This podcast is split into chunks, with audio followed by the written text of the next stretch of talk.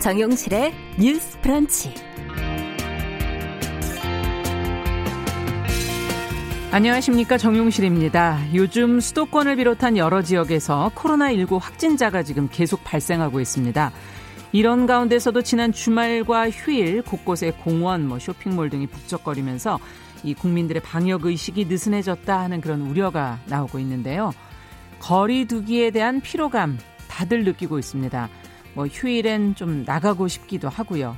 어, 그래서인지 며칠 전 방역 당국의 정례 브리핑은 듣기가 좀 지겨우시더라도 이런 말로 시작을 하더군요. 이 방역 수칙 지키자는 말이 지겨울 수 있겠지만 이 코로나19 상황이 끝없이 이어지는 거는 또 더 지겨운 일이 아닐까요? 이 공동체가 함께 노력하는 것이 기본인 집단 방역에는 개인들이 좀 소홀하다는 점은 돌아볼 필요가 있습니다. 어, 오늘은 좀 감염병 사태 이후 여러 매체에서 언급이 되는 이 율라비스라는 작가의 면역에 관하여라는 책의 한 구절을 좀 짧게 소개해 드릴까 하는데요. 우리는 늘 서로의 환경이다. 면역은 공유된 공간이다. 우리가 함께 가꾸는 정원이다. 네, 6월 22일 월요일 정유실의 뉴스 브런치 시작하겠습니다.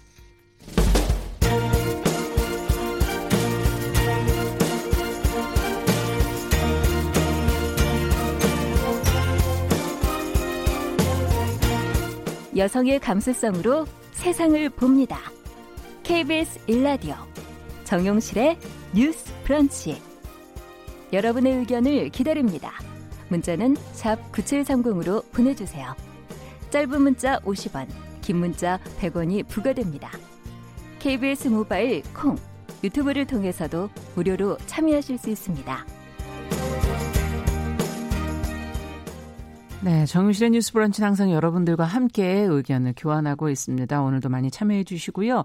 지금 보내주신 글 중에 K754665번 뭐 이렇게 쭉 이어지시는 분께서는 코로나 끝난 게 아닌데 정말 나가보니까 식당, 주점, 포차 사람들이 많더라 하는 얘기를 써주셨어요. 저희 하나하나가 다 노력을 해야지만 아름다운 아, 정원을 아까 꾸민다고 말씀을 드렸죠. 같이 노력을 좀 해야 될 것 같습니다. 오늘도 많은 분들 참여해주고 계시고요. 의견 주시면 저희가 방송 진행하면서 계속 좀 반영하겠습니다. 어, 뉴스픽으로 시작하겠습니다. 오늘도 두 분 자리해 주셨어요. 더 공감 여성정치연구소의 송문희 박사님 안녕하세요. 네, 안녕하세요. 전혜연 사평론가 안녕하십니까? 네, 안녕하세요. 자, 오늘 첫 소식은 정치 소식으로 정치 뉴스로 좀 시작을 해보겠습니다. 음, 그동안 자맹 중인 미래통합당의 주호영 원내대표, 어, 더불어민주당의 18개 위원장 다 가져가라 이렇게 언급을 하면서 이번 주 국회에 지금 복귀하겠다는 의사를 밝혔는데요. 관련 내용을 전혜연 평론가께서 좀 정리해 주시겠습니까? 어떻게 될까요? 예, 국회 상황이 사실상 지금 멈춰 있었죠. 주호영 통합당 원내대표가 원내대표직을 그만두겠다라고 네. 밝혔고 다른 의원들이 만류했었지만 그 뜻을 굽히지 않은 채 자맹을 이어갔습니다. 음. 언론 보도를 보면 이제 사찰을 돌면서 있었는데요. 어, 최근 김종인 비대위원장과 초선 의원 다섯 명이 조영 원내대표를 음. 찾아갔고 어, 복귀를 설득한 것으로 전해지고 있습니다. 네. 조영 원내대표도 어쨌든 상임위에 들어가서 싸우겠다는 입장인데 자 여기서 어떤 말이 나왔냐 18개 상임위원장을 더불어민주당이 다 가져가라. 이렇게 음. 얘기를 했습니다. 그런데 참 민주당 입장에서 이걸 받기가 난감합니다.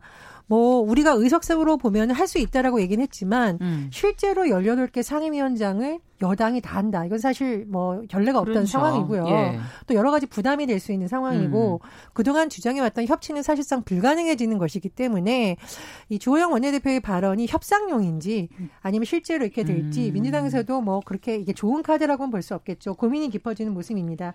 민주당 일각에서는 뭐 계속 협상을 하겠다라는 발언이 전해지고 있는데요. 어쨌든 주호영 원내대표가 복귀한 이후에 어떤 식으로 상임위가 구성이 될지 어, 지금 여섯 개 상임위원장은 이미 선출이 되어 있는데 네. 그럼 나머지 상임위는 또 어떻게 될 것인지 관심이 쏠리고 있습니다. 네. 자, 그리고 지금 말씀해 주신 것처럼 그 주호영 원내대표의 말에 그 진짜 의미는 어디에 있는 걸까? 의도는 무엇일까? 이걸 이제 민주당 측에서는 계속 지금 고민을 하고 계실 텐데 어떻게 보세요, 두 분께서는 이 어떤 의미로 받아들여야 되는 겁니까? 그 사실 우리가 왜 달마가 동쪽으로 강가달근 이런 얘기 하거든요. 영화 제목 아니에요? 네, 근데 이제 주호영 원내대표가 절에 예. 가셔서 집거를 하셨다 하니 드리는 말씀인데 뭐 절에 가 있으면은 또 돈독한 불차이시기 때문에 음. 어떤 뭐 국정을 정리하시기 위해서 가신 거는 이해를 하나 음. 지금 시국이 이 오래 있을 시국이 아니다. 음. 지금 북한의 위협도 점점 거세지고 있고 또 3차 추경안 같은 경우에도 코로나 때문에 국민들이 많이 지쳐가고 있습니다. 음. 지금 야당 원내대표가 어디에 가 있느냐에 대해서 관심을 쏟지 못할 만큼 국민들이 음. 많이 힘든 상황이기 때문에 빨리 돌아와서 음. 여야가 머리를 맞대고 원 구성을 하고 마무리를 하고 추경도 좀 처리하고 짚을 거는 짚고 이런 모습을 보여주는 네. 게 어떻겠는가 생각이 드는데 일단 협치의 첫 단추를 잘못 깨기 시작한 거는 민주당이죠. 음. 법사위원장 야당이 그것만은 달라고 했는데 굳이 또 그것만은 가져갔기 때문에 야당으로서는 많이 마음이 상할 수 있습니다. 그렇지만은 지금에 와가지고 민주당이 18개 그러면 다 가져가 한다고 해서 법사위원장을 철회할 것이냐 음. 그렇게 되긴 힘들거든요. 그렇다면 야당은 돌아와서 어떻게 해야 되느냐 네.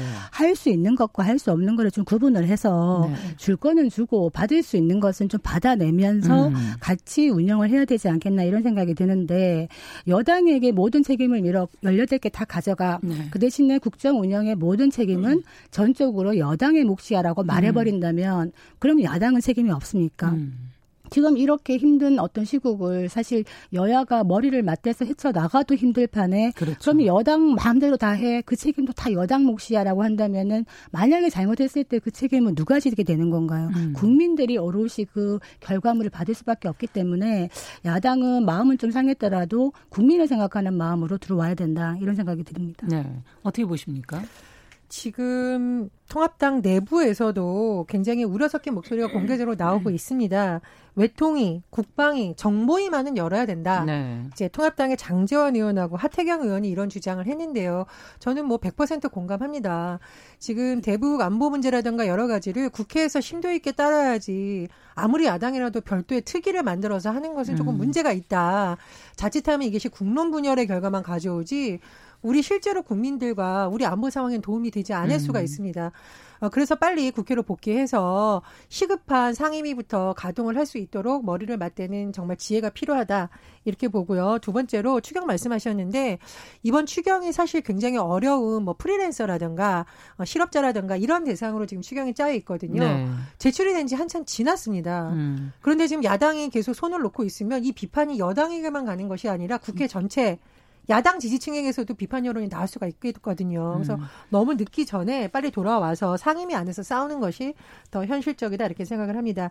또 하나 문제를 짚자면 지금 미래통합당이 김종인 위원장을 뭐 강, 뭐 여러 가지 뭐 강론 을바 끝에 이른바 혁신 비대위를 하겠다고 했는데 지금 국회가 문도 열지 않다 보니 혁신 비대위에서 혁신하려는 것도 안 보이고 그리고 통합당이 하려고 했던 경제 정책도 안 보이고 초선들은 지금 상임위 배정도 안 돼 있고 저는 이게 통합당의 지지층이 과연 바라는 통합당의 모습일까 좀 안타깝습니다. 제가 최근에 통합당의 원외위원장이라던가 지금 이번 선거에서 떨어졌던 통합당의 정치인들을 만나서 취재를 해보면 한숨을 쉬는 경우가 많아요. 음. 그래서 지금 통합당의 지도부도 어 강성 지지층에 모여 있는 지역구의 의원들의 의견도 중요합니다만 그렇지 않은 지역구에 있는 의원들 특히 서민층이 많이 살고 있는 수도권이라든가 네.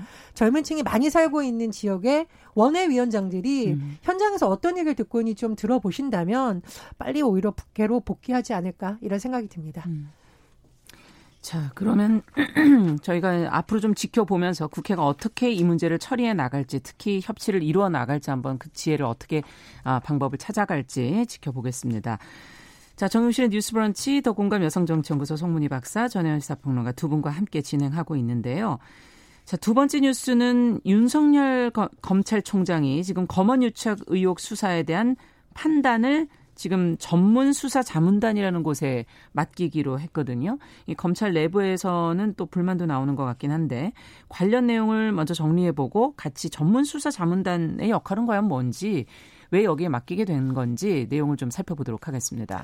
예, 이 검언 유착 의혹이라는 것이 아직은 의혹 단계인데요. 네. 내용을 좀 정리해 보면 어, 모 채널에 있는 모 기자가 어, 수감 중이었던 그 대표를 상대로, 모 네. 회사의 대표를 상대로 협박성 취재를 했다. 이런 의혹이 불거졌습니다. 보도가 어, 이미 많이 나갔죠. 예, 많이 나왔었죠. 그렇다 네. 보니 이제 검찰 내부에서는 음. 모 검사장이 여기에 공모를 했다라는 의혹 부분에 대해서 어, 여러 가지 의혹이 제기됐었습니다. 그래서 이런 의혹이 제기되면 내부에 있는 검사들이 연관되어 있는 문제니까요. 그렇죠. 어, 우리가 왜 회사 내부라든가 어떤 조직 내부가 있을 경우에 감찰 부서가 가동이 되잖아요. 감찰. 예. 그래서 한동수 대검찰청 감찰 부장이 4월 초에 진상 확인을 위한 감찰을 개시하겠다라고 음. 보고했다는 거죠. 네. 그러면 우리가 일반적으로 감찰부에서 이것이 쭉 돌아갈 것으로 예상이 되는데 네. 지금 말이 나오는 이유는 윤석열 검찰총장이 이것을 감찰부가 아닌 인권부의 진상조사를 맡겼는데 좀 음. 문제가 있는 것이 아니냐라는 지적이 뭐 검찰 내부에서도 일부분 나오고 있고요. 음. 또 일부 정치인들 특히 여권을 중심으로 제기되고 있는 상황입니다. 이렇다 보니 뭐 일각에서는 정치권의 문제로까지 비화돼서 윤석열 네. 총장 뭐 사퇴해야 되는 거 아니냐 이런 의혹도 음. 나오고 있고요. 야당에서는 총선 끝나자마자 음. 검찰총장 흔들기냐 이런 정치적 공방으로까지 비치고 있는 상황입니다. 음. 어쨌든 이런 가운데 그 문제가 됐던 의혹에 쌓인 기사 기자가 아 검찰 수사 못 믿겠다. 그래서 아. 다른 방식을 해달라라고 한 것이 전문 자문단입니다. 그러니까 네. 전문 자문단의 경우에는 어, 여러 가지 전문가들이 이제 포함이 되는 거죠. 음. 단장을 포함해서 수사 경험이 있는 검사라던가 여러 가지 사람 뭐 예를 들면 변호사, 법학 교수 등으로 한 일곱 명에서 열세 명 정도로 구성이 되는데요. 네. 물론 전문 자문단이 의견을 주는 것이 권고적 효력만 있습니다. 강제성이 있지는 않아요. 권고적 효력만. 그렇죠. 그러나 전문 자문단을 가동해라라는 윤석열 검찰총장의 의견에 대해서 음. 좀 의견이 엇갈릴 수 있겠죠. 예를 들면은 전문 자문단에서 어, 수사팀 손을 들어준다. 이럴 경우에는 수사가 탄력을 받게 된 거고 윤석열 총장이 왜 이렇게까지 했냐는 비판 여론이 가져될 수 있는 거고요. 거꾸로 불기소 의견이 제시된다면 네. 수사의 형평성이 좀 처음부터 문제가 있었다는 논란이 불거질 수 있는데 음. 향후 결과에 따라서 윤석열 총장의 리더십에 대한 평가도 달라질 수 있다. 이런 전망도 나옵니다. 네. 자, 이 관련돼서 어떻게 판단을 해야 되는 건지 전문 수사 자문단이라는 것은 어떤 곳입니까? 이 전문 자문단이라는 게 사실 뭐 공고적 의력이 있다고 하지만 이번이 처음이 아니거든요. 언제 그러니까 그럼 활동한 적이 있었죠? 2018년 5월 달에 그 강원랜드 채용 비리 의혹 수사 외압 의혹 있을 네. 때 그때도 작, 동을 했었고 그다음에 국가보훈처 부정 청탁 의혹 그리고 2019년에 이제 KT 채용 비리 의혹 이럴 때도 만들어졌었습니다. 음, 네. 그런데 이제 이 자문단을 구성하는 데부터 사실은 음. 어그 대검과 수사팀이 부딪힐 가능성이 있거든요. 어떤 인사를 추천하느냐에 문제가 아, 있기 때문에 네. 물론 검찰총장이 최종적으로 위촉을 합니다만 이 부분에 대해서 이제 그랬기 때문에 문무일 검찰총장 당시에 이 부분은 내부 정비를 좀 해놨습니다. 그래서 아마 음. 이번에 어 구성단이 만들어지는 데는 별 그게 없을 것 같은데. 있는데 문제의 핵심은 이거 같아요. 지금 그 윤석열 총장 체제 하에서 수사팀과 그 대검과의 사이에 신뢰가 있느냐. 네. 있다면은 검사 검찰이 어떻게 보면은 한 몸처럼 움직인다고 얘기하지만 음. 실제로 그 추미애 장관 취임하고 나서 대규모 검찰 인사 발령 냈지 않습니까? 그때 윤 총장의 측근 상당수가 거의 대검을 많이 떠났습니다. 음. 그렇기 때문에 윤 총장 입장에서 본다면은 믿고 이렇게 맡길 수 있는 수사팀이 없다 이렇게 음. 보여지. 있는 것이죠. 그렇기 때문에 이 수사팀에 대해서 이번에 이런 전문단을 하는 것이 아까 말했던 두 가지 가능성이 다 있는 것이죠. 만약에 거기서 기소의 어떤 공고안을 낸다 그러면 윤석열 리더십에 좀 흠집이 날 수 있는데도 불구하고 네. 이렇게 하는 것은 궁여지책이 아닌가 저는 뭐 이런 음. 생각이 드는데 지금 이번에 총선 후에 윤석열 흔들기가 조금 더 본격화됐다 저는 이런 생각이 들거든요. 그러니까 뭐 한명숙 전 총리 사건 네. 감찰을 놓고도 지금 설랑설레를 하고 있고 어 민주당 한 최고위원은 내가 윤석열이라면 벌써 그만뒀다 이렇게 사퇴 공세까지 하고 있는데 사실은 살아있는 권력에 대해서 수사를 제대로 해라라고 문재인 대통령께서 임명한 검찰총장입니다. 그렇기 때문에 임기가 아직 남아있는 시점에서 만약에 이제 이런 시도들이 음. 윤석열 총장 흔들기로 비춰진다면은 또 다른 어떤 검찰 개혁과 맞물려서 또 다른 논란이 있을 수가 있다 이런 생각은 듭니다. 어떻게 보십니까? 지금 검언유착 의혹에 대해서도 한 번 더 정리를 조금 해주시죠. 그러니까 쉽게 말하면 음. 이제 모 기자가 네. 수감 중인 사람한테 전화를 걸어서 음. 본인이 특정 검사 고위직하고 친분 관계가 있다. 음, 그런데 여권의 유명 정치인에 대해서 어떤 말을 해달라라는 취지의 협박을 한건 음. 아니냐 사실상 그러면 네. 라는 이제 의혹이 제기됐었고요. 이 문제를 놓고 여러 가지 뭐 특정 검사에 대한 뭐 압수수색이 진행된다던가 이렇게 하면서 네. 이제 논란이 일었던 거죠. 근데 저는 좀 아쉬운 점이 뭐냐면 이런 문제가 제기됐을 때 검찰 내부에서 아 자기 식구들 감싸 이런 거 안 하려면 독립성이 어느 정도 보장된 네. 부서에서 네. 조사를 해서 결론을 내줘야 되거든요. 음. 그러니까 지금 왜 대검 감찰부에 맡겼냐? 대검 감찰부장이 2007년부터 개방형 직위로 전환이 됐습니다. 왜냐하면 내부에서 했을 경우에는 서로 인간적인 갈게라든가 기수 선후배가 묶여서 봐주기를 한다라는 의혹이 제기될 수 있잖아요. 그러니까 지금 그런 약 어느 정도의 독립성이 보장된 감찰부서에서 하면 되는데 왜 윤석열 총장이 굳이 인권 부서로 옮겼냐라는 부분은 사실 좀 논란을 초래한 부분이 있다고 저는 봅니다. 음. 그러니까 이거하고 별개로 한명수 전 총리 관련 사건에서 좀 강압적인 수사가 있었다라는 부분은 그렇다 치더라도 음. 이 사건은 사실 정치적 사건이라기보다는 검언유착 의혹이 제기된 음. 거거든요. 그 부분에 대해서는 진실을 밝혀주는 게 음. 오히려 연루된 검사들의 명예회복을 위해서로 저는 필요하다고 봅니다. 그래서 네. 윤 총장이 항상 뭐 공정하고 살아있는 권력에 대한 철저한 수사를 강조하는데 그냥 감찰부서에서 하도록 놔뒀다면 되는 걸 왜 굳이 이렇게 해서 내부의 논란을 일거지겠는지 조금 저는 좀 의문이고요. 이 검언유착 의혹 같은 경우에는 지금 정치권에서도 시끄러운 사안이지만 예. 내부에서도 지금 검사들 간의 의견이 엇갈리는 것으로 지금 알 려져 있거든요. 음. 그래서 하명수 전 총리를 둘러싼 사건과는 별개로 이 사건을 오히려 감찰부서에서 하는 것이 결론이 난 이후에도 논란이 더 적지 않았을까 저는 그렇게 생각을 합니다. 그러면 감찰부에서 인권부로 넘어갔고 다시 전문수사 자문단으로 지금 넘어간 건가요? 그러니까 인권부에서 하느냐 감찰부에서 하느냐는 오늘 아침 보도를 보면 결정. 윤석열 총장이 양쪽이 네. 다 해라라는 지시를 음. 어젯밤에 했다는 것으로 전해지고 있어요. 여기에 대해서 일부 언론은 아, 추미애 장관의 지시를 어긴 것이라는 평가도 나오고 음. 있고 일부 언론은 아니다. 어, 내일 뭐 반부패 정책 협의회를 앞두고 추미애 장관의 지시를 일부분 받아들여서 음. 양쪽에서 다 하게 한 것이다라는 네. 이런 의견도 나오고 있습니다. 그러니까 사실은 이제 제가 이 주제가 오면서 법조계에 이제 검찰 출신 두 분하고 통화를 해봤어요. 음. 그랬는데 의견이 나뉘는 것이 뭐냐면 음. 이게 이제 재판 중인 조사 중인 사건이기 때문에 사실은 좀 조심스럽습니다만. 네, 저희도 그래서 그 네, 자세하게 그래서, 언급을 하기가 좀 어려워요. 네, 그렇습니다. 예. 그런데 문제는 이 사건을 어떤 그냥 어, 서민 민생 관련 금융 범죄로만 국한을 해서 보느냐, 음. 아니면은 정관계 인사들이 개입된 로비 의혹 사건으로 보느냐에 따라서 사실은 많이 갈릴 수가 있다 그래요. 네. 그렇기 때문에 이 파장이 어디까지 갈지를 모르겠는데 문제는 지금 이 사건을 놓고 한동수 감찰부장이 장관이 4월 초에 이제 감찰을 개시하겠다고 보고를 했고 예. 그 이후에 윤 총장이 감찰 대신에 인권부에 이제 아까 말했듯이 진상 조사를 맡긴 거죠. 네네. 그리고 난 다음에 서울중앙지검에 수사를 다시 또 이제 지시를 한 겁니다. 음. 윤 총장이. 그리고 나서 거기에 대해서도 지금 전문 자문단이 다시 또 꾸려지는 이런 음. 절차를 밟고 있다는 것은 굉장히 어, 조심스럽게 접근을 하고 있다 이렇게 보여지는데 검찰의 어떤 수사에 대해서 사실 언론이 어떤 확보된 증거 자료 중에 일부만을 이렇게 이렇게 약간 유포하는 언론에다가 보도하는 이런 것 때문에 사건이 조금 왜곡되거나 이럴 수가 있는 여지가 있다라는 말은 제가 들어서 이 부분은 사실은 조금 조심스럽지 않나 이런 생각은 듭니다. 네. 그리고 조금 설명을 네. 드리자면 예, 예. 지금 윤석열 총장이 뭐 감찰부, 인권부 같이 해라라는 사안은 한명수 전 총리 관련 사건인 것으로 다시 또 지금 보도이 나오고 있는데요. 네. 언론에 따라 해석이 지금 좀 엇갈리고 있습니다. 그렇군요. 그래서 그 부분은 저희가 다시 확인을 해서 음. 어, 추후에 다시 한번 또 확인을 해드리겠습니다. 네, 알겠습니다. 자, 앞으로도 좀 저희가 계속 지켜보도록 하겠습니다.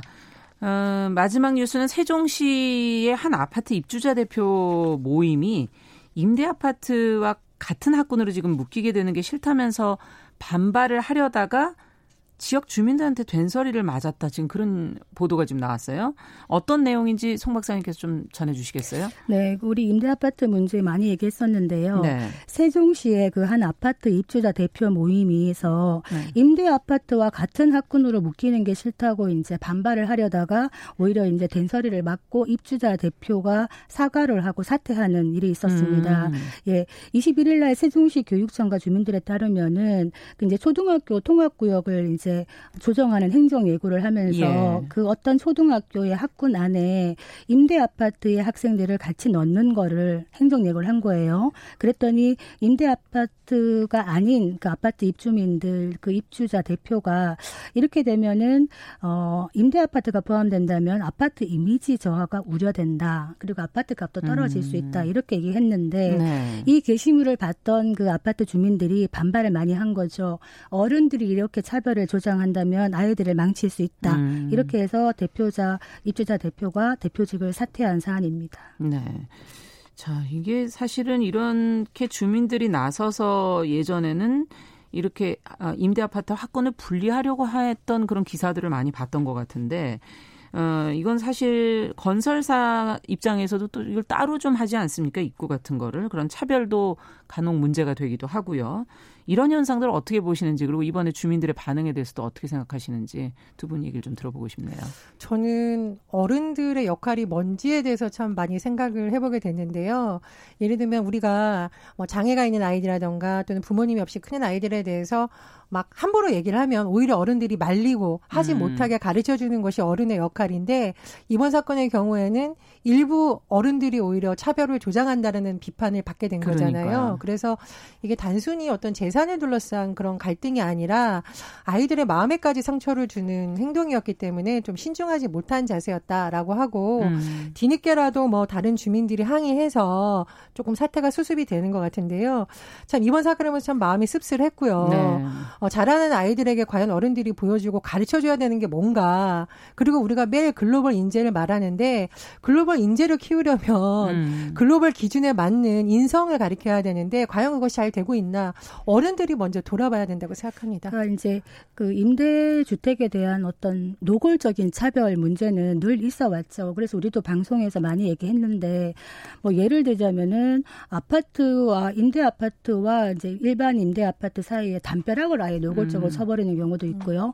어떤 데는 엘리베이터와 기사, 비상 계단을 아예 따로 만들어 가지고 불이 나더라도 그걸 사용할 수가 없는 거죠. 네. 그런 경우도 있고 또 어떤 거는 건물 자체가 어, 일반 분양 아파트는 누가 봐도 너무나 멋진 건물인데 임대 아파트는 너무나 동떨어진 이상한 음. 건물. 그래서 누가 봐도 임대 아파트인 게 티가 나게 하는 이런 노골적인 차별을 하고 있다는 게 문제인데 저는 물론 뭐 정서 어떤 감정적인 측면에서는 이런 차별 아주 문제가 있다고 생각합니다만 보다 근본적인 문제를 찾아야 된다. 음. 그게 뭐냐면은 지금 이 서울에서 이제 그 2003년부터 정부에서 소 이제 소셜 믹스 단지라는 거를 그러니까 뭐냐면 썩는 거예요 한마디로. 네. 그러니까 한국말로 얘기하자면은 뭐 어울 단지 정도 되겠죠. 네. 사, 다양한 계층이 이제 문화 경제적으로 좀 서로 상호 같이 거주하면서 통합을 해라. 음. 이런 의지에서 이제 사실 만든 건데 과연 그렇다면은 이렇게 해서 통합이 되고 있는가? 음. 오히려 어떤 측면에서는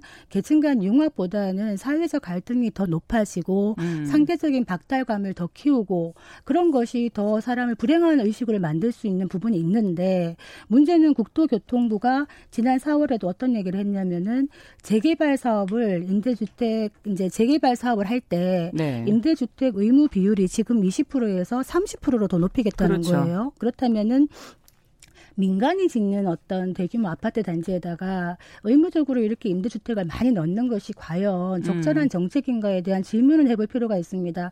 이때면은 임대주택이 여러 가지 케이스마다 다 다르겠습니다만 제가 아는 어떤 곳은 이제 임대주택이 있고 이제 일반 분양주택이 있는데 음. 거기 임대주택 하시는 분들이 사실은 사회 취약계층이거든요. 그렇죠. 근데 그런 분들이 그 아파트 단지 안에 뭐 수영장, 헬스장, 골프장 다 있습니다. 그런 편의시설이 있는 있는데 그런 거에 대한 이제 돈을 내시지 않거든요. 음. 왜냐하면은 뭐 굳이 사용할 일이 없다 이렇게 해서 돈을 내시지 않기 때문에 일반 이제 분양 세대주들이 그 돈을 내고 음. 관리비와 분양 대금에서 활용을 하고 있는데 우리도 저거를 활용하게 해달라고 또 얘기를 한 거예요. 그랬더니 또 일반 분양 받으신 분들은 돈을 내지 않는데 이것까지 활용하는 건 너무 심한 거 음. 아닌가 했더니 또 이거 못하게 하는 건 차별 아니냐 이렇게 해서 또 좀 분쟁이 나오는 사례를 봤습니다. 그래서 네. 사실은 이런 부분은 사람들을 섞어 놓는다는 것 무조건 단순히 섞어 놓는다고 음. 통합이 되느냐 예, 경제 논리라는 거를 무시할 거군요. 수가 없다. 그래서 사회적인 음. 갈등을 줄일 수 있는 방법을 국토교통부가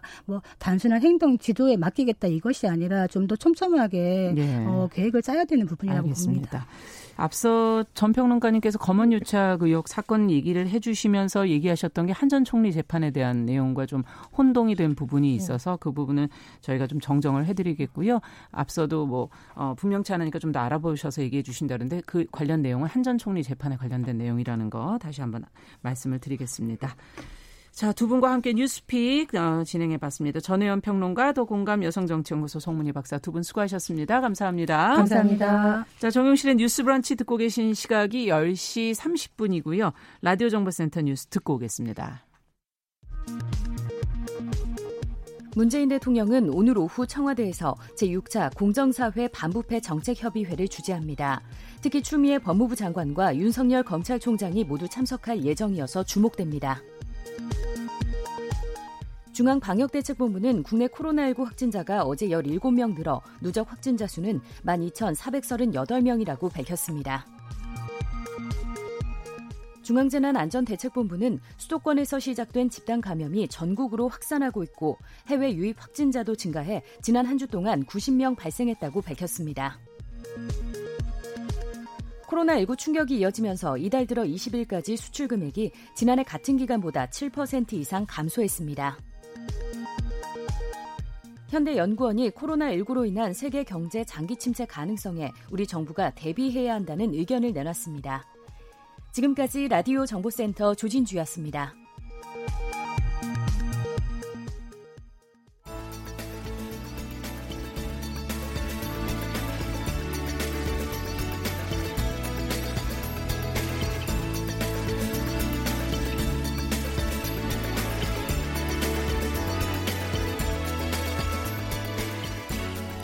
세상을 보는 따뜻한 시선.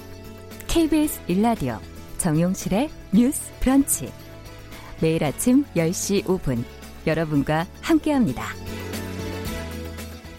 네, 정용실의 뉴스 브런치 듣고 계신 지금 시각 10시 32분입니다. 자, 코로나19로 인해서 지금 대학 강의가 비대면 수업으로 대체가 되면서 대학생들의 등록금 반환 요구가 아, 커지고 있고요. 또 정부와 정치권에서도 관련 논의가 시작이 됐습니다.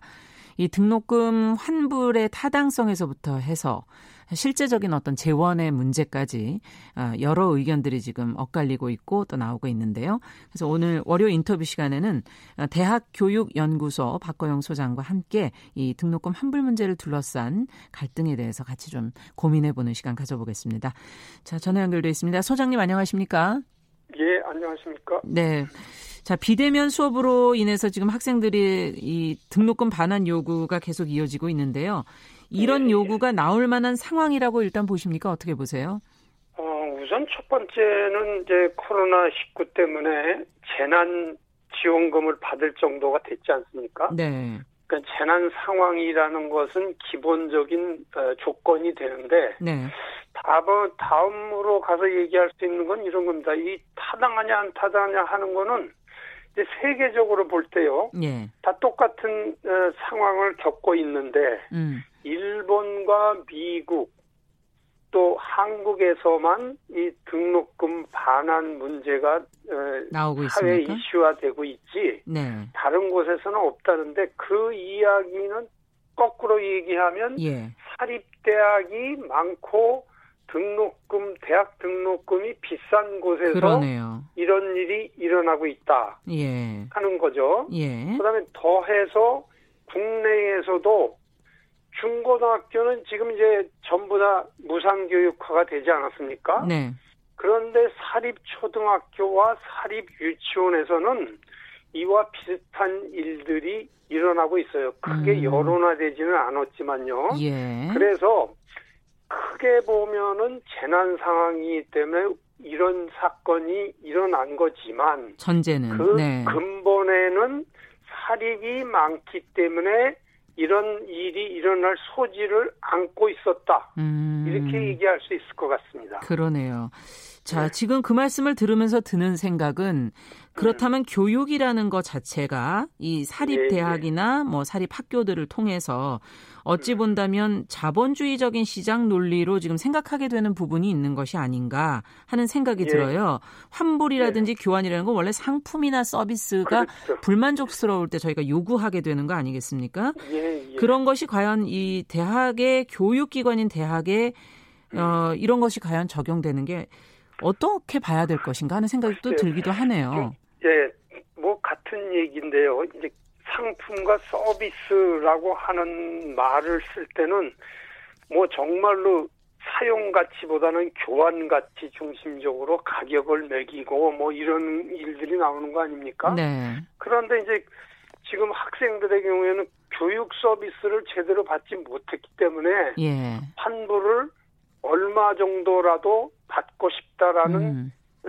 생각을 하는 거 아닙니까? 그렇죠. 이것도 어떻게 보면 우리나라 고등교육의 체제가 그렇게 되어 있기 때문에 네. 모든 사람이 고등교육도 상품이고 서비스로 보는 생각에 젖어 있어요. 지금 공공의 그러니까 영역이라기보다는 네. 좀 민간 영역으로 보고 있기 때문에 예, 특히 예. 더 그렇게 그런, 생각되어지는 거죠. 예, 예. 그래서 그런 문제를 예. 이런 기회를 통해서 고쳐나가는 방법을 음. 찾는 계기가 돼야지 이것이 좋은 방향으로 풀리는 것이지 근본적으로. 이런 상황이 왔으니까 네. 학생들한테 얼마씩 환불해주자 뭐 음. 뭐 이런 논의로 가는 것은 초점을 좀 잘못 잡는 거라고 보는 거죠. 네, 문제가 어디에서 시작되는지를 정확하게 좀 더 들여다보자 이런 말씀이신 것 같은데 예, 어쨌든 예. 한번 대학 등록금을 좀 뜯어보고 싶어요.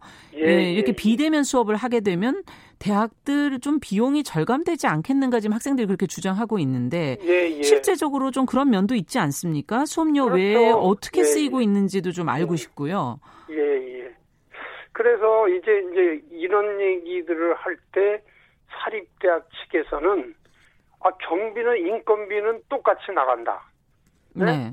그리고 더 방역하는데 비용이 들어가고 네. 그다음에 온라인 강의를 하느라고 그 체제를 구축하고 유지하는데 돈이 더 들어가서 이것 때문에 뭐 특별히 더돈 많이 남았다라고 얘기할 수가 없다라고 또 그쪽에서는 얘기들을 많이 해요. 네. 그래서 제가 보기에는 이런 국면에 왔을 때 그래 그러면은 대학 측에서는 교육 회계상 올해는 이러이러한데 이만큼 썼고 이러이러한데 이만큼 덜 썼기 때문에 예. 이만큼 돈이 남았다. 네. 또는 그럼에도 불구하고 돈이 돈이 더 들어갔다. 네. 이런 식으로 의논이 돼야지 네. 무정원하게 내놔라. 대학 쪽에서는 더 없다. 들어갔기 때문에 못 내놓겠다. 예. 이런 식으로 하는 것도 사실은 정확한 기준이 안 되는 거죠. 그러네요. 예. 구체적인 예. 그런 어떤 증빙할 수 있는 어, 논리를 예. 세울 수 있는 그 증거들을 좀 놓고 얘기를 해야 되지 않을까 하는 생각도 드는데요. 그렇죠. 예. 예, 예. 어쨌든 일부 대학은 지금 등록금 환불을 결정한 대학이 있지 않습니까? 예, 예, 예. 예. 그리고 정부 여당도 지금 환불 정책에 대한 것을 지금 논의를 하고 있고 시작을 했고요. 음, 음. 어, 정치권에서는 이 3차 추경안을 여기에서 환불 관련 예산 한번 반영해 보자 이렇게 정치권은 얘기하고 있고 정부는 네, 또 그와는 다른 입장인 것 같고요. 예, 예. 대학에서 또 알아서 해결해야 한다는 또 일반 시민들의 시각도 있는 것 같고 음. 음, 음. 어떻게 보십니까? 이게 비율이나 방식 같은 음. 것이 현실적으로는 이제 얘기가 돼야 되지 않겠습니까? 그렇죠. 아직은 결정된 거는 하나도 없는데요. 네. 예를 들면 대학 측으로 볼 때는 한두 대학에서 어, 2학기 등록금을 책정할 때 네. 1학기 때 이런 일이 벌어난 것을 고려해서 등록금을 조금 감면하는 쪽으로 가겠다. 그렇죠. 일부 감면. 의견들이, 예. 예. 의견들이 조금 나오고 있고요. 예. 그다음에 이제 정당 측에서는 여건 야건 똑같이 아. 추경을 통해서라도 학생들에게 어느 정도 지원을 해줘야 하자. 된다. 예. 그런 얘기를 하면 하는데 또 문제가 되는 거는 그러면 얼만큼 지불을 해줄 거냐 할 예. 때는 다 달라요. 그래서 지금 나온 안들을 보면 10만 원에서 네.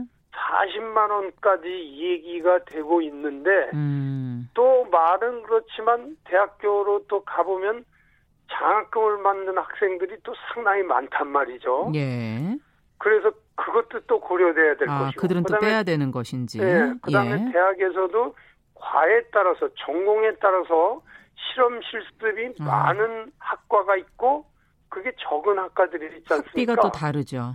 예, 그래서 예. 그런 부분까지 고려하면 상당히 하여튼 복잡하군요. 복잡하긴 하지만 네. 그래도 생각은 해야 된다. 그다음에 이제 정부에서도 네. 기재부에서는 국민의 세금으로다가 이 학생들에게 돈을 돌려주는 것은 부당하다. 네. 그리고 교육부도 처음에는 이런 생각을 안 가졌다가 지금은 거의 비슷해진 것 같아요. 예. 그래서 방법이 지금 정부에서 나온 안들을 보면은 어, 개별 대학에서 자체적인 노력을 기울이면 네. 거기에 따라서 정부에서는 간접적으로 대학을 지원하는 쪽으로 나아가겠다 하는 방향은 잡은 것 같습니다. 아, 그러니까 선 대학이 노력을 먼저 해라. 그러면 예, 그 예, 후에 예. 정부가 간접적으로라도 거기에 대응하겠다. 지금 그런 예, 예. 얘기군요. 예, 자, 근데 지금 이번에 등록금 환불 문제를 이렇게 지켜보면서 이게 잘 풀려나가는 경우는 대부분 그 대학과 학생 간의 소통이 상당히 잘 되고 있는 거 아닌가. 그렇죠. 또 갈등이 예. 심한 곳들은 보면 일단 이 대화나 소통이 잘 안 되는 거 아닌가 하는 음. 그런 생각이 좀 들어서요.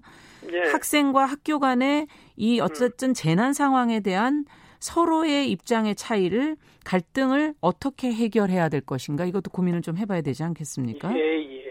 그래서 이제 개별 대학교 내에는 이미 오래전서부터 제도화가 된 것이 두 가지가 있습니다. 네. 하나는 등록금 심의위원회라고 하는 것이 만들어졌어요. 네. 그래서 등록금을 책정할 때 학교 구성원들 대표가 모여서 회의를 해서 정하게 됩니다. 네.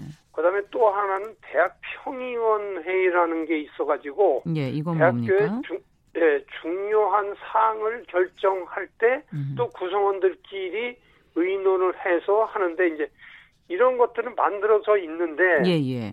등심위에서 제대로 된 예산을 공개하고 하는 토론들이 잘 안 이루어지고 있는 것. 음. 두 번째는 평의원에도 이게 자문기구에 불과하지 네.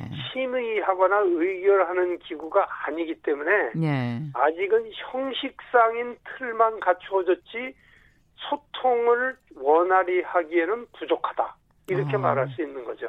예. 네. 그렇다면 어떻게 이 두 가지 이미 있는 그런 제도들을 잘 활용할 수 있게 하는 방법은 또 어떤 게 있을까요? 이제 이제 그것들이 이제 결국은 또 이게 국회 힘을 빌려야 되는데 이러한 두 기구의 위상을 좀 높여주게 하는 것이 예. 필요하다고 보는 거죠. 예, 예. 이것도 교, 어, 국회에서 법으로 규정되어 예, 있는 예. 것입니까?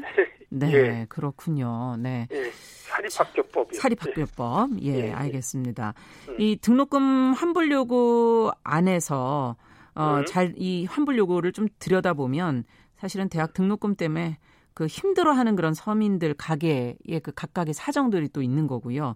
또 그렇죠. 사실 안 되면 아르바이트를 하면서 학비를 지금 벌어가고 있는 그 청년들의 현실도 그 안에 들어져 들어가 있는 거 아니겠습니까? 예, 그 예. 저희가 이 문제 자체도 중요하지만 사실 그 안에 담겨 있는 것들을 제대로 보고 어떻게 처리해야 될 것인가에 대한 진지한 고민이 좀 필요한 게 아닌가 하는 생각도 드는데요. 그래요. 근데 이제 저는 그런 부분을 더해서 좀 장기적인 압력에서 볼 때는 예. 올해 우리나라 고등학교 1학년들이 2학기서부터 무상교육화가 돼요. 네. 그러면은 중고등학교가 전부 다 무상교육화가 완성되는 겁니다. 네. 그래서 그런 차원에서 볼 때 음. 우리나라 고등교육도 전문 대학서부터 시작해서 예. 장기적인 안목에서는 무상교육화의 방향을 잡아가야 된다. 예. 그다음에 두 번째는 아까 교육도 상품이고 서비스로 보는 그런 것에서 벗어나서 네. 고등교육의 공공성을 강화하는 쪽으로 나아가야지만 예. 이번에는 이제 재난 때문에 이러한 사태가 벌어졌지만 음. 이런 문제가 어, 해결될 거라고 생각합니다. 근본적으로는 예, 예. 알겠습니다. 예, 자 오늘 예. 말씀 여기까지 듣겠습니다. 감사합니다. 예, 고맙습니다. 네, 월요일 인터뷰 오늘은 대학 등록금 환불을 둘러싼 갈등 어떻게 근본적으로 바라봐야 될지 대학 교육연구소 박고영 소장과 함께 이야기 나눠봤습니다.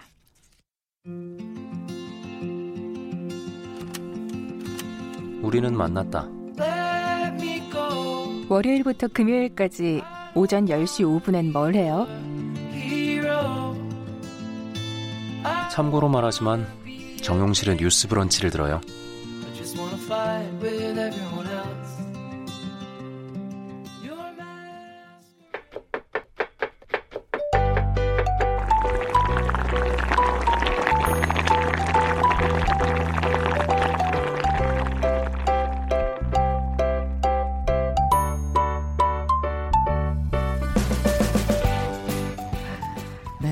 소리 들으면 누가 오신지 알고 계실 것 같아요. 건강한 식탁에 홍신의 요리연구가 자리해 주셨습니다. 어서 오십시오. 네, 안녕하세요.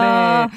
앞에 한 질문을 홍신의 요리 연구가에게 왜왜 웃어요 왜? 아니, 아니, 제가 너무 아침 10시엔 매일 뭐 하십니까? 네. 제가 물어보려고 너무 친절한 목소리로 물어보시길래 그래서 제가 대답을 혼자 하고 계셔서 농담으로 라디오를 들어요.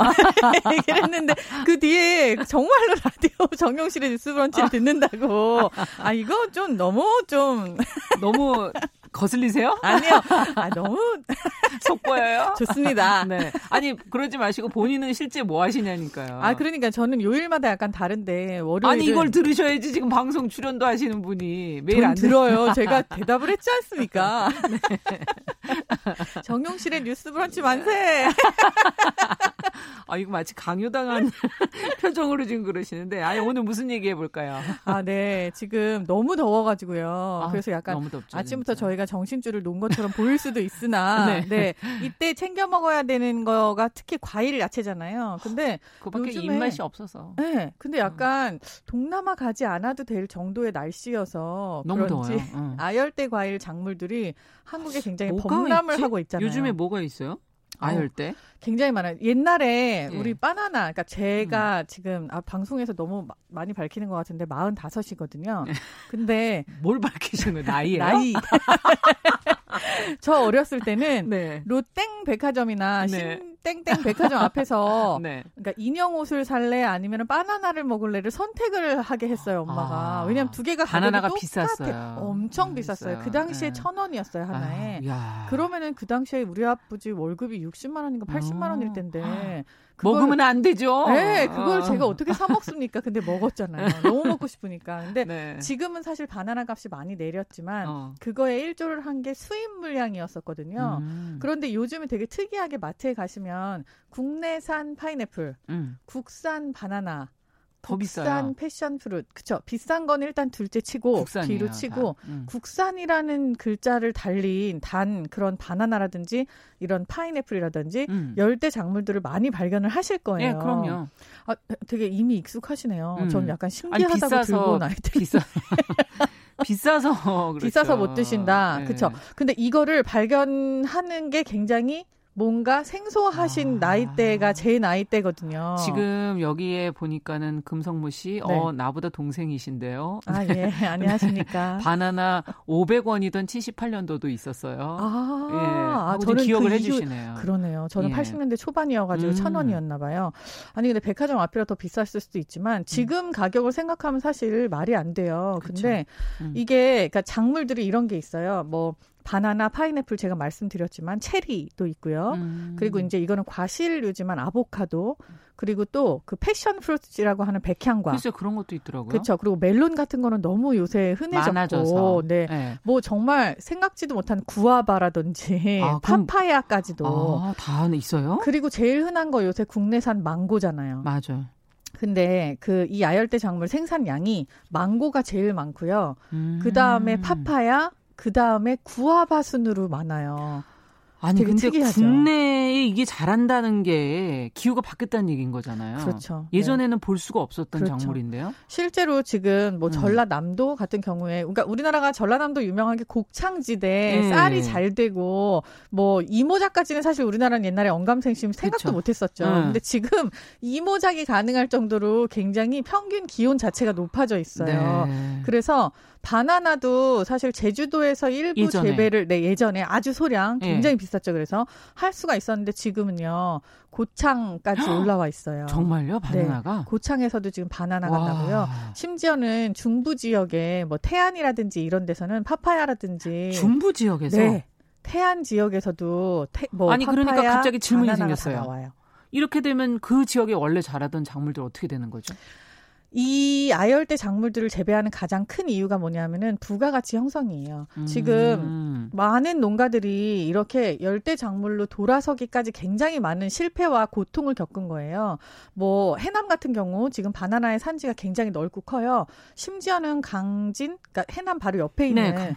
그쪽은 정, 아, 네, 제가 도시 이름을 까먹었네요. 그쪽은 아예 음. 아열대 작물을 그 장려하는 그런 정부 기관이 들어서기도 했어요. 어머, 어머. 근데 이런 정도인데 옛날에는 사실 이런 농사를 짓지 않았다가 대부분 하는 게 뭐냐면은 해남 같은 경우 마늘이라든지 양파라든지 그렇죠. 네. 근데 이게 등락폭이 너무 크고 항상 저희 지난주에도 한번 얘기했잖아요. 예. 양파가 한번 되게 비쌌다가 갑자기 아우, 싸지고 그냥 막, 걷어내시고 막 이러시잖아요. 네, 막 버리고 네. 배추도 마찬가지고 맞아요. 그냥 일반적으로 우리가 필수 채소라고 농산물들. 하는 것들 농산물들이 이렇게 등락폭이 너무 크고 음. 이익이 없다 보니 안정적인 이익을 가지고 올 수 있는 특수 작물 위주로 자꾸 돌아서는 거예요. 아하, 사실 과일 같은 장려하기도 하는 거군요. 그쵸? 과일 같은 경우에는 아열대 과일이 있지만 채소도 또 굉장히 특수 채소가 되게 많거든요. 음. 그런 것들을 돌아서서 뭐 하나를 팔아도 사실 조금 더 비싸게 팔고 많이 남길 음. 수 있는 그런 부가가치를 형성 을 하는 거죠.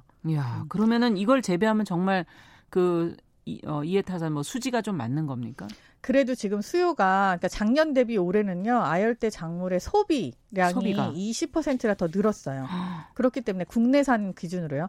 그랬기 때문에 사실은 어떻게 보면은 재배를 계속 더 해도 수요가 있을 거기 때문에 괜찮다 앞으로는 경쟁력은 있는 겁니까? 수입하고 어. 그 정말 뜨거운 데서 자란 작물과 우리는 그래도 이제 어쨌든 거기보다는 조금 덜 더운 지역이잖아요. 그렇죠. 예. 국내산 바나나 혹시 드셔보신 적 있으세요?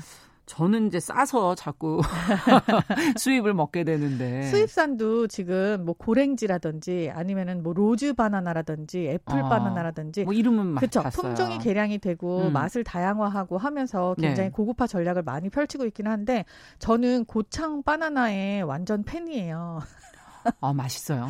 맛있습니다. 음. 이게 약간 어떤 느낌이냐 하면은 우리가 흔히 바나나라고 했을 때 그냥 약간 무르고 되게 뭔가 뭉게뭉게한 그런 단맛이 있는 느낌이잖아요. 음, 텁텁하고. 네, 약간. 텁텁하고. 음. 그렇지만 그 단맛이 되게 좋고 굉장히 좋은 영양 성분이 그쵸? 많아서 포테이슘이라든지. 음. 근데 고창에서 온 바나나를 제가 먹는 순간 어떤 느낌이 들었냐면은 사과랑 참외를 같이 먹는 것 같은 느낌이었어요.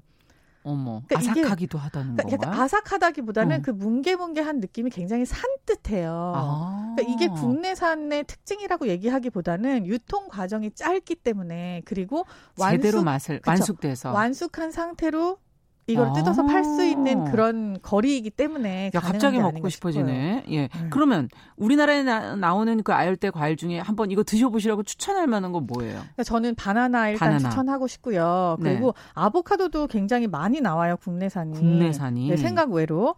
그리고 또 어, 패션 프루트 뭔지 아시죠? 이게 백향과 이게 패션 프루트를 대부분 커피집에서 시럽 형태로 많이 맞아요. 접하세요. 약간 그렇게만 봤어요. 까만색 이렇게 박힌 것 같은. 네. 근데 그거를 약간 요만한 이렇게 열매예요. 보라 색깔. 그걸 음. 탁 깨면은 안에 그 씨하고 그리고 약간의 그 액체가 같이 이렇게 나오는데 상당히 새콤달콤하거든요. 아. 이거를 갖다가 그냥 뭐 사이다 같은 데다가 요것만 섞어서 휘 저어 갖고 먹으면은 음. 너무너무 산뜻한 음료가 돼요. 어, 사이다에. 심지어는 이게 음. 굉장히 중요한 그러니까 여자들 중년 여성한테 폐한테 좋은 이게요? 칼슘 네 성분이라든지 음. 과일에 잘 없는 그런 되게 중요한 필수 비타민이나 미네랄 성분이 많아서 음. 백향과는 저는 조금 꼭 좀 드셔보시라. 아, 여성분들. 네. 아. 그리고 용과 아시죠? 용과. 네. 막 울퉁불퉁하게 돼 있는 모양. 그렇죠. 이게 드래곤 프루시라고 해서 핑크색 같은데 이렇게 맞아요. 막, 예, 이렇게, 이렇게 뿌리 막나 예, 있는 거 뿔나 있는 거. 그래서 음. 이제 용과라고 하는데 음. 그것도 우리나라에서 생산되는 게 상당히 달아요. 그래요? 네. 이런 거 겁이 나서 어떻게 먹어야 될지도 잘 모르겠고. 아직까지는 가격의 장벽이 약간 있지만 네. 용과 같은 경우는 그냥 스푼으로 푹 떠서, 떠서. 그걸 드시고 어 약간 나는 간이 좀 부족한 것 같다 그러면은 여기다가 꿀을 샥 발라 갖고 먹으면 굉장히 어. 맛있어요. 지금 박진호 님께서 국립 아열대 어, 작물 실증센터가 전남 아, 장성에 들어선다. 아, 장성이네요. 네. 네. 제가 내 도시를 완전 까먹어가지고. 바로 죄송합니다. 알려주셨습니다. 네. 아우 예. 감사합니다. 예. 자 그러면은 좀 싼 걸로 저희가 파인애플 같은 과, 일은 이렇게 익혀서도 좀 먹으니까 요리할 네. 수 있는 거 한 가지만 간단하게. 아, 파인애플 구워서 드셔보시는 거 어떻게 생각하시는지 모르겠지만 저는 살구, 복숭아, 파인애플 요 트리오는 음. 구워서 드시라고 얘기를 해요. 네. 이걸 구웠을 때 당도가 증가하는 것뿐만이 아니라 음. 위에 부담이 없어져요. 음. 저는 돼지 목살을 고추장 양념을 해서 예. 그거를 구울 때 옆에다가 파인애플 살구 복숭아를 같이 구워요. 아. 그렇게 해갖고 고추장 양 념이 이렇게 옆에 이렇게 슬쩍 이렇게 묻어가지고 과일의 단짠, 단맛에 단짠? 그쵸. 네. 약간은 네. 매콤하면서 단맛이 짠맛이랑 같이 합쳐지는 어. 그런 상태가 돼갖고 바베큐를 이렇게 해 먹으면 굉장히 맛있어요. 이야. 오늘 저녁 메뉴 정해졌네. 좋죠. 네. 알겠습니다. 오늘 어느덧 시간이 다 됐네요. 건강한 식탁. 아열대 과일, 특히 우리나라에서 재배되는 아열대 과일에 드셔보실 만한 작물들을 오늘 소개를 해드렸습니다. 네. 홍신의 요리 연구가 함께 했습니다. 감사합니다. 감사합니다. 정용실의 뉴스 브런치 월요일 순서도 같이 인사드리겠습니다. 저는 내일 10시 5분에 찾아뵙겠습니다. 감사합니다.